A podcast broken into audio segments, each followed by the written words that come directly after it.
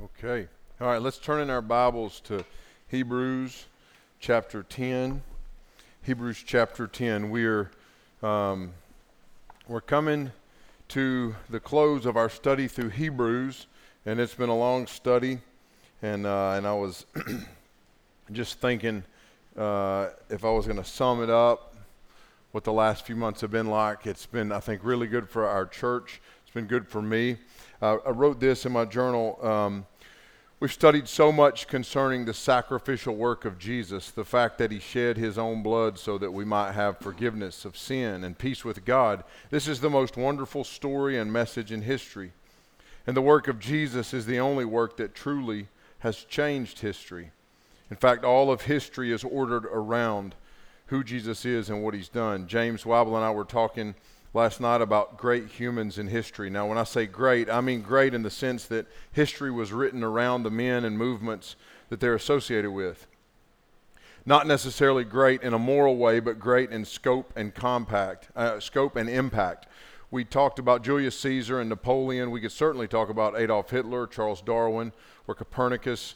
We could talk about women like Mother Teresa, Queen Elizabeth, Cleopatra, Joan of Arc. And then there are those who gave us the arts during the, the Enlightenment, men like Da Vinci and Rembrandt, or the modernistic movement in philosophy that ties ancient philosophers like Aristotle, Socrates, Plato to modernists like Kant and Hume. Whether we're talking military or government or science or the arts, there are men and women who have left their impression on history but the work of Jesus and the life and ministry of Jesus is the only one that has ever truly and completely and thoroughly changed history. No other human has ever made the impact that Jesus made. Politics and law, the world over, are impacted by the life and teaching of Jesus. Governments are established around the morals and principles of Jesus' teaching. Compassion for the poor, hospitals throughout the third world, institutions of higher learning, all have, have their roots and beginnings in movements of Christianity. Care for the elderly within the context of a society is definitively a Christian teaching. Philosophers and historians and scientists alike have been deeply impacted by faith in Jesus. Feeding programs and orphan care were the early work of Christians who followed the teaching and example of Jesus. Even the great Roman Empire became so impacted by the life and work of Jesus and his followers that by the third and fourth century, Christianity was more widespread, it could be argued, than any other religion within the Roman Empire. And those other religions while Christianity was new and modern, those other religions had existed for generations. They were ancient, but they were, but they were being swept up in a new storm. Billions know of him, know the name Jesus. Tens of millions worship him as Lord. And yet, Jesus would call us and draw us into a personal relationship where the man who changed all of history would have you and I know him and be known by him and be loved by him and commune with him and fellowship with him. He would connect us to our Heavenly Father and bind us to himself by the Holy Spirit. Confidently entering into conversation with the Lord is one of the greatest gifts and experiences. The most important thing that any of us will ever decide and act on is what we'll do with Jesus because he's not first and foremost the author and driver of political movements or judicial systems. No, he's not primarily the inspiration for the great artists of the Renaissance and Enlightenment. He's not motivation simply to care for your neighbor, feed the poor, volunteer at the local hospital or after school program, but rather Jesus draws us in, offering us fellowship in the very presence of the throne room of a holy God, apart from whom we could never approach fellowship with the one who came to us from for to save us for, from our sin. That's what Hebrews is about, and that's what we're right in the middle of studying. So let's read Hebrews chapter 10. Tonight we're just looking at seven verses, 19 through 25. Therefore, brothers, since we have confidence to enter the holy places by the blood of Jesus, by the new and living way that he opened for us through the curtain, that is, through his flesh, and since we have a great priest over the house of God, let us draw near with a true heart and full assurance of faith with our hearts sprinkled clean from an evil conscience, and our bodies washed with pure water. Let us hold fast the confession of our hope without wavering, for he who promised is faithful. And let us consider how to stir up one another to love and good works, not neglecting to meet together as the habit of some, but encouraging one another, and all the more as you see the day drawing near. I was, uh, I, I have a, a friend, his name's Buck, Buck Burney. Our youth go stay, uh, they're not this year, but the last few years they've stayed um, at a lake house that's owned by Buck Burney. And we've gone there for probably 10 years. We go down there for our vacation. It's, it's a really cool spot on a lake, um, kind of out in, the, in a rural community. And, I, and all I knew was that he was a, um, a retired fighter pilot. And I was in his house. This was probably eight or 10 years ago, and I was, uh, I was snooping around. I was in one of the closets just snooping around because it was like not his main residence, it was his rental house. And I just was snooping around in his rental house and uh, seeing what I could find, you know, what I could turn up. And I found this uh, picture of, uh, of an F 16 fighter jet, a U.S. fighter jet, and, uh, and some sort of a MiG, a MiG 23, maybe a, a Soviet era. This was a Cold War era Soviet MiG, and it had Cuban uh, markings on it. And, uh, and so it's an F 16 with an American flag and then this Cuban MiG, and they're flying in formation. So I went over to Buck and I said, Hey, I was snooping around in your closet over there and I saw this picture. What's the scoop on it? And he said, That is the only picture that exists from the Cold War era where uh, a, a, Soviet bloc MiG is in formation, is seen flying with uh, an American fighter. And what had happened was this Cuban uh, fighter pilot had left Cuba and then just scooted right on up the seaboard there and landed, I think, somewhere in South Florida, maybe Miami, and he had defected. And so then uh, they took the, I guess, our, our, military took the plane apart and, and uh, see if there's any reverse engineering that needed to be done. And then they called, you know, called Castro up, I guess, hey, you to come get your plane? And so he sends like his most faithful fighter pilot guy that I guess is like his guy, you know, would fly the equivalent of Air Force One. And he comes up, they bring him up on a helicopter, all the security measures are put in place, and he lands. And this legendary Cuban pilot gets off of this helicopter and walks across the tarmac. And my friend Buck said that he said, We sat down, and me and my, my, my other, the other pilot, my wingman, and this Cuban, uh, this well known Cuban fighter pilot, we smoked an actual Cuban cigar. I was like, that is pretty dope. That's pretty cool, you know. And and uh, sat right there on the on the tarmac, and he said we spent about an hour, and we just asked him, "What's it like?" And he said it was the most riveting conversation, and it was funny because then uh, they were going to escort him back into Cuban airspace, and um, and Buck was supposed to fly wingman, so he would take the picture, but uh, something happened, and he ended up getting to fly. So it's a picture of him with this Cuban MiG.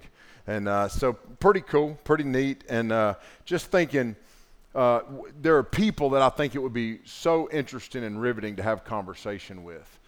But when it comes to the relationship that we have with the Lord, He's inviting us into the deepest level of conversation, the deepest level of relationship. It's not just a religious activity. One of the things we're sitting here and we're listening to Greg give that up, or I mean, uh, Joseph give that update about Greg and Kilby. When, when I talk to them, Kilby's my daughter, and when, we, when we're talking, one of the things that always stands out to me is the personal nature that, that with which they do ministry. And, but that's, that's a mark of true Christianity. It's a personal relationship religion. It's not just a religion that's based on activity. It's not just a religion that's based on doctrinal truth, although those things matter. We're called to worship God, we're called into corporate worship, we're called to uh, hold fast to faithful doctrine. But at the end of the day, we're brought into relationship with our Creator. We're brought into a reconciled relationship because our sin had removed us from fellowship with our Creator. But because of what Jesus has done, we can be brought near. You might remember when we were in chapter 4 a few weeks back, and, and there, it was, it was uh, talked about that we're able to approach the throne of grace with confidence, to come into the presence of God. In the last few weeks, we've looked so much at the work that Jesus has done by his sacrifice, the shedding of his blood, taking his blood into the most holy place, bringing his blood in on our behalf um, so that we might go before the Father. And so in verse 19, he says, Therefore, he starts off with the word therefore. And I wanted to give you, um, I, wanted, I wanted to connect here doctrine with like real Christian living. Doctrine is right biblical thinking about about uh, things that the Bible says. Uh, so when we think of doctrine, there's a critical nature to the, the teaching of Scripture that we don't just accept the Bible as a collective work of really good writings or inspired writings, but we accept the Word of God as God's exact and very word, so that to disobey the Word of God is to disobey God. To obey the Word of God is to obey God to worship the God of the Bible is to worship Him as He's revealed Himself through Scripture. So there's, there's that reality that God has revealed Himself to us through the work of Jesus, but then that we transition from what we know to be true to the way that we live out our lives. We know what the Bible says about God. We know what Jesus has done. In our minds, we can, a lot of us articulate it but then from there we move into the relational piece. I think a lot of times we can we can mix this up and say, well, it's not a religion, it's a relationship. It's just about a relationship. But we don't want to presume on the relationship because for God to have us in a relationship with Himself, it, it cost the blood and the life of Jesus. And so that's not a relationship that we would just presume on. So He says, therefore, based on what we've studied to this point, I jotted down some, some things that would, would link, the, uh, would be linked with the word therefore.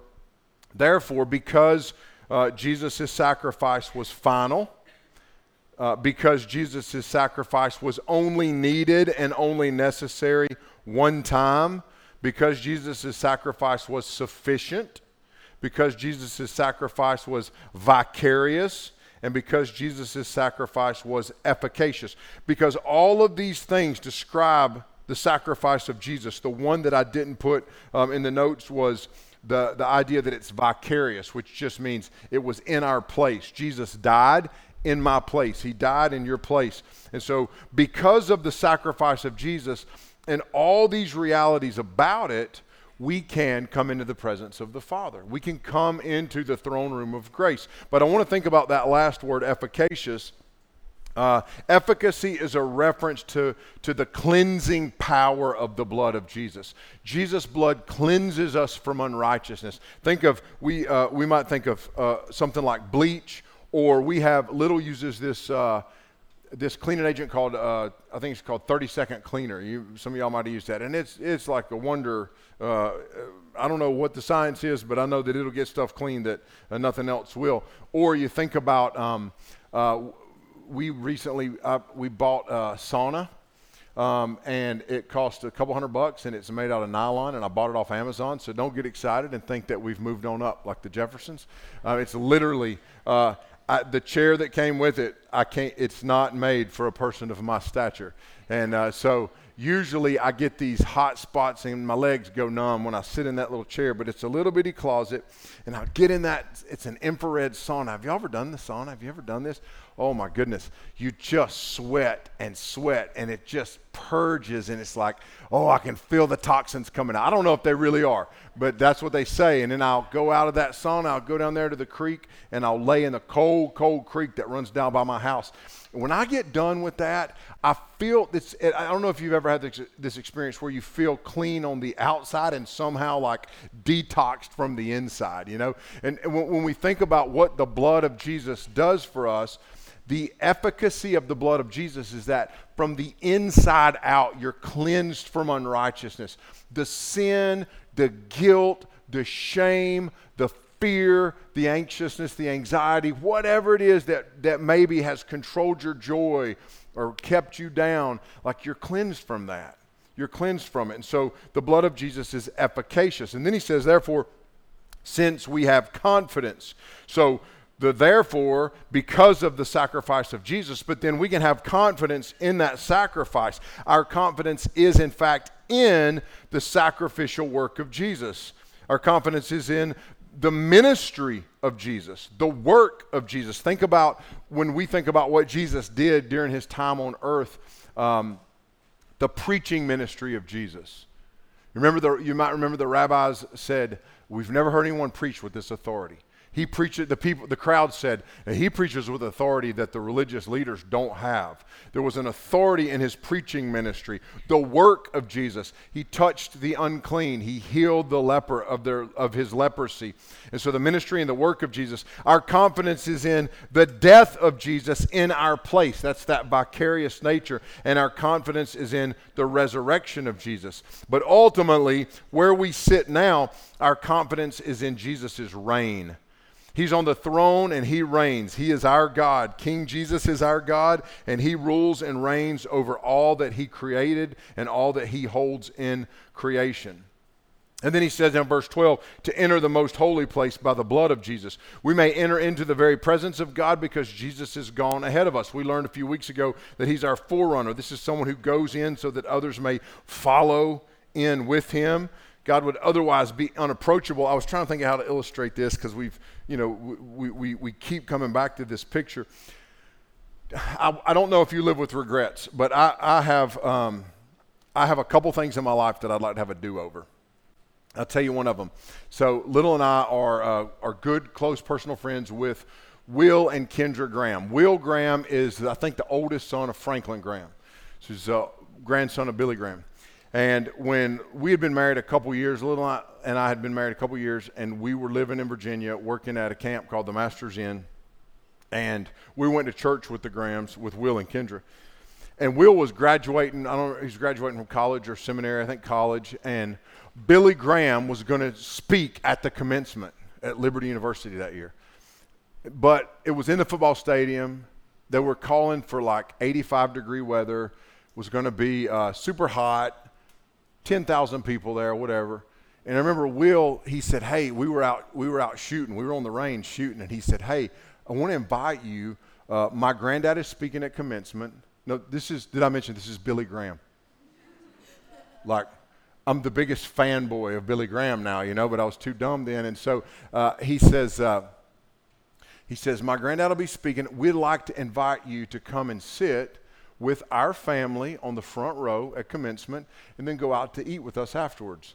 And I said, Man, that's very kind of you, but I just don't like big crowds. And I didn't go.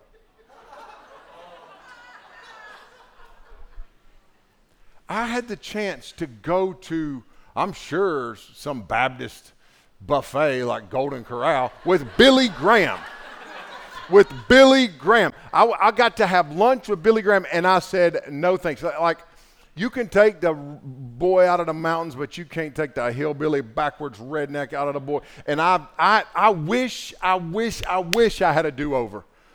I remember a couple years later saying, "Hey, Wills, any chance I come hang out with your granddad?" You know, and and but there's there's like and, that, and, and he never expressed that. He just invited me and, and, and then would have gone and set it up with his parents. But I think, I feel like a lot of us, when it comes to what Jesus has done to make a way for us to come into his presence, whether it's you don't have confidence in your own ability, you live with shame and guilt, you don't, but like I feel like too often we, we stay at a distance and we allow our shame or we allow our laziness or we allow our distractions or our preoccupations with the things of this life to, say, you know what, I don't want to get too carried away in my Christianity.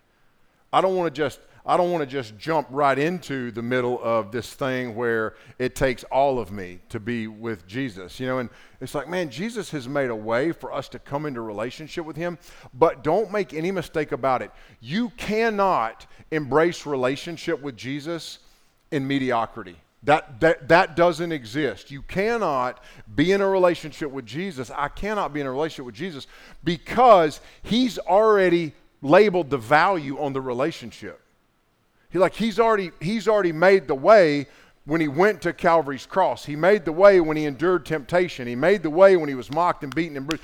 He made the way to bring us into relationship. And I can't like there's no way to take that like take some and leave some. But we've created this wrong thinking in the Christian church in America, especially where it's like, yeah, I associate or identify as a Christian. It's all or nothing, church. It's I'm surrendered to Jesus. I'm committed to Jesus. I've come through the blood of Jesus. My speech is affected by who Jesus is. My thought processes are affected by who Jesus is. What motivates me in life, like like living in the presence of Jesus becomes the lens through which you see everything else in the world. But if you try to stay on the outside and look at Jesus and Christianity and religion in this box and look into it, then you're trying to put Jesus into a place that he won't fit. He's, our God is a consuming fire, we'll read later. And so I think one of the things that, that has really impacted me this week in verse 19 is, brothers, since we have confidence to enter the holy places by the blood of Jesus. We've been cleansed from the inside, washed clean, brought into fellowship with God. We should have confidence when we come before the throne of God. I don't come before the throne of God in arrogance, but I also don't come before the throne of God in some trumped up guilt and shame. I've been set free from sin to have fellowship with God. You are, what is your value? Your value is what it cost Jesus to provide salvation for you. And some of you need to get that. You live with guilt, you live with doubt, you live with fear. You look like, who am I? Look, I'll tell you who you are. You are blood bought, washed in the blood of the Lamb, sanctified and purchased by the redeeming work of Jesus so that you might come into the presence of God literally every single day of your life. Easier than you walk into the McDonald's in Murphy because we ain't got one in Andrews no more, right? Like, like that, like just if we could just, we're going to spend the next 10 weeks trying to convince teenagers what it is to have your identity rooted in Christ. What it is, is I live and dwell in the most holy place. Verse 20, he says uh, that we're able to do this by the new and living way that he opened for us through the curtain, that is, through the flesh. Jesus, listen, here, here's a thought. Listen to this contrast. Jesus opened the curtain into the most holy place to bring us in with him. The priest in the old days would bring, the, the priest in the old days uh, would go into the holy place on behalf of those people who could not and were not allowed to go in. But Jesus went in so that we could go in. And he brings us. The old priest went in because the people could not go in, and he went in as their representative. But Jesus went in so that people, his people can go into the very presence of God.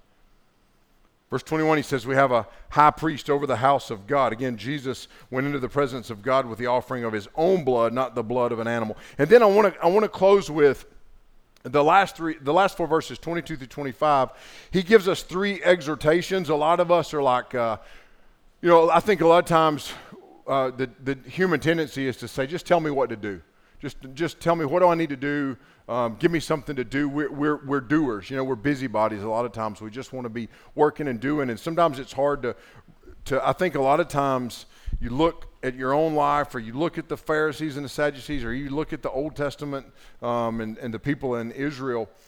We tend to think we need to be busy for God um, and, but, but first and foremost, we're, we're not in relationship with Christ because of what we do or have done. We're first in relationship with Christ because of what He's done, and we're second in relationship with the second component of that relationship is because of what He's done, what He then declares to be true of us. So what I do doesn't enhance the relationship. It enriches it for my personal experience, but it doesn't make me more of a Christian.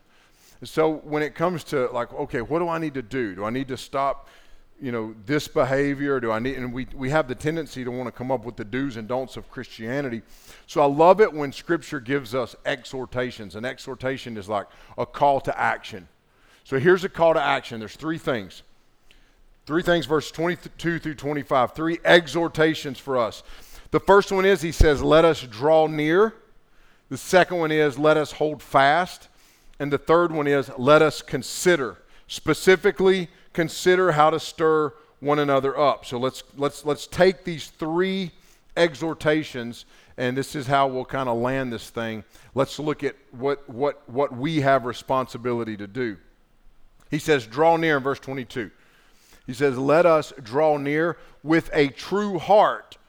Many of us have have struggled with with what it looks like to draw near to the Lord, when we come to Jesus trusting in who He is and what He has done, we can know that He will accept us and receive us. But we do so with a pure and true heart before the Lord. And then we receive assurance and confidence. It's so powerful because if you live with confidence, it's obvious. Conf- eh, like we, was, Spencer and I were talking the other day. He's talking about uh, his little boy is started hitting the baseball really good. You know, it's like man, once once you start doing something good, you're able to do it with more confidence. A confident person is a more effective person. A confident Christian will be an effective Christian. You want to be effective and be on mission with the gospel, for the gospel, making an impact for Jesus? Live in the confidence that He supplies. How do we live in that confidence? Let us draw near. How do we draw near? Submission to God's word, a constant reminder of the gospel, and understanding who you are in Christ. Draw near, and you'll be reminded of who you are. He says, Hearts will be sprinkled clean. Jesus frees us from guilt and shame when we surrender to Him. It's this really powerful picture of being set free from guilt and shame. I'll tell you this, and I think everybody here could agree with this a clear conscience, that's a gift. Because ain't nobody in this building, in your own ability, you can't live a second of your life with a clear conscience because you know your sin, and I know my sin. Know it.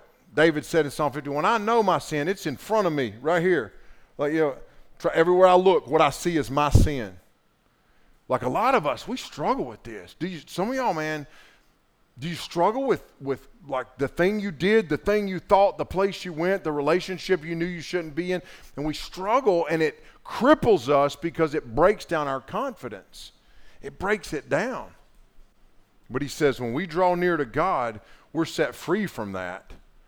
And we can live with a free conscience. Man, if you you start to live in the confidence of knowing that Jesus has set you free from the dominion of sin, bondage to decay, you will be unstoppable in what God's called you to do and be. And I will too. We'll be a church on mission. A, a, a, a, clear conscience before the Lord is a gift that only God can provide. You ever try to scrub your own conscience? Like we, we, we've got like little, like well, I did this thing, it was so bad, now I need to. There's whole religions, religions built around this. If I've got to, I've got to come up with good religious things I can do to outweigh the bad things that I'm. Jesus like, you'll never outweigh the weight of your sin. I already took it, so you don't have to. Live with a free conscience. Worship me, obey me, love me. How do you do that? Draw near to me. Draw near to me. And the second exhortation is to hold fast to the confession. What is our confession? Jesus is Lord. Jesus is Lord. That if you confess with your mouth that Jesus is Lord and believe in your heart God raised him from the dead, you will be saved. So our confession is, is that Jesus is Lord. And he says, of our hope without wavering. We have hope in this life. We can remain steadfast and unwavering in our own pursuit of the Lord because we know we serve a Savior who is faithful. And then the third and final exhortation is in verse 24. He says, Consider how to stir one another up. And that word consider means to, like, you know, ponder, think about it, be mindful. Think about how, how do my words, actions, deeds, how, what kind of friend am I? How do I stir and motivate other believers to pursue Christ and to walk in, walk in and walk out the life that God's called them to? He says, stir one another up. We need to help each other along the way. We need to encourage and build each other up. We need to push each other by our words and actions. We need to be full of grace and patience, but we need to push and stir one another up. You need to keep your grace bucket full and be ready to dump it out on others. Like you see in football games when they bring that Gatorade bucket and dump, give the coach a Gatorade bath. Have you all seen that? You dump that out on that coach. Like we need to be all about dumping grace onto each other. And if you will be someone who shows grace and extends grace, and if we stir each other up by being kind and loving, and then when I need, when I need to say to a brother or sister, hey, you need to knock it off. There's a time for that in the Christian community.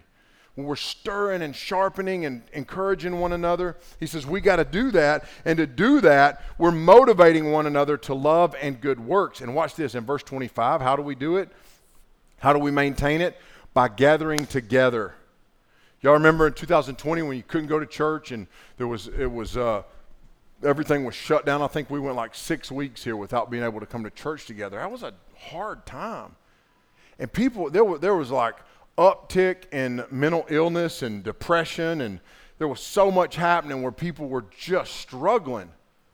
But it's just interesting to me. I talk to pastors all the time, and praise the Lord, Red Oak's not like this, but I talk to pastors all the time who say, We've never recovered from COVID. People started watching church on TV or on Facebook, and they just they haven't come back.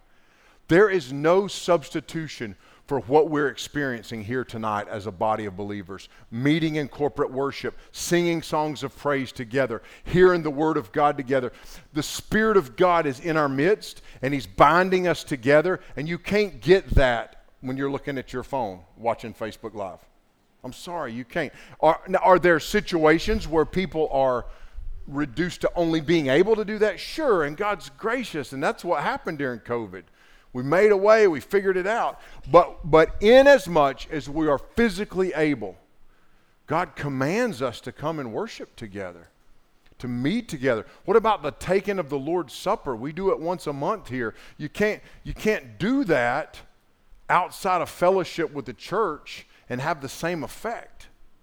We're called to worship and to, and to meet together. And by the way, I know that some people struggle to come to church because you got hurt by the church. But I'm going to tell you right now, Jesus didn't hurt you. So look past whoever hurt you and maybe look past yourself and see the blood of Jesus that He's made a way for you to have fellowship with God. And if you've got fellowship with God, you can have fellowship with broken, messed up, sometimes hypocritical Christians because we all got our junk. You got yours too. As not anytime a person who's not a Christian will say to me, "Man, I would, I, am not interested in church. It's full of hypocrites." I'm like, "So's your job, so's your school, so's your family. Humans are hypocrites. It's a it's a problem that we have. None of us live perfect consistency, but Jesus does. When we come together, we learn how to give grace. We learn how to stir each other up. We learn how you, you, you feed off the love that you're given and the encouragements. People that I love to see when I come to church, and some people that I don't really care to see, and they don't care to see me. Like, but God's bound us together by the blood of Jesus, and all of a sudden you've got relationships and friendships with people that outside of this you probably never hang out with. It's the beauty of the way the body of Christ works.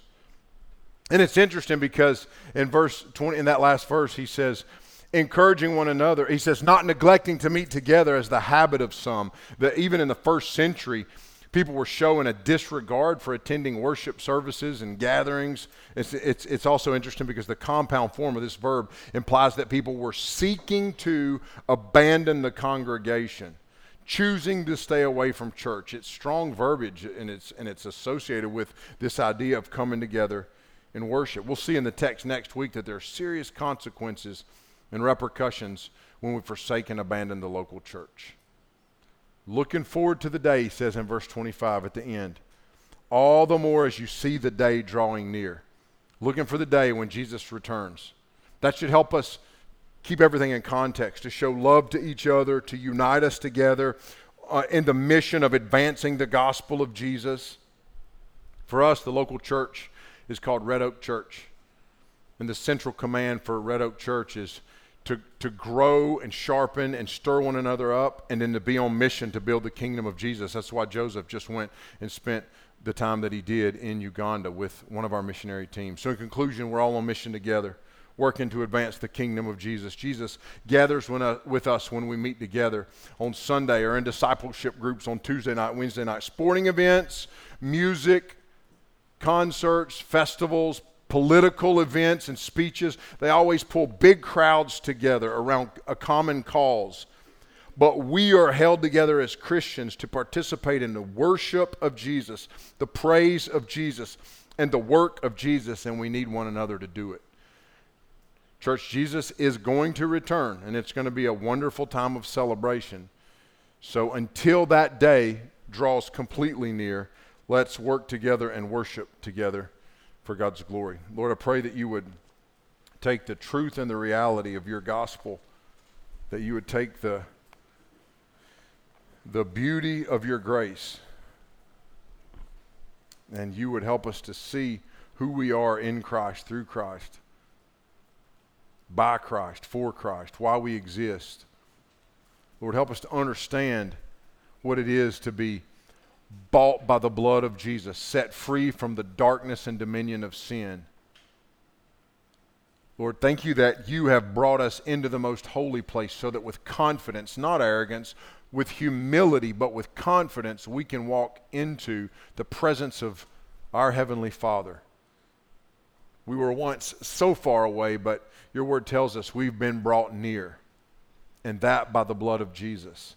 So we thank you, Lord Jesus, for shedding your blood, for dying on the cross, for doing that in our place, for your vicarious sacrifice, and for the effectiveness, the efficacy, the potency, the power, the cleansing work of your cross and the shedding of your blood. And then, Lord, thank you for the victory that you took over sin and death and hell and the grave. And that because of that, we can worship together, extend grace to each other and know that one day you're going to rule and reign, and that's the future day that we look forward to. And, and we pray that you would come quickly. We would ask you to return and come quickly and take your church and put all things right. We sing to you now because you're worthy of our praise in Jesus' name.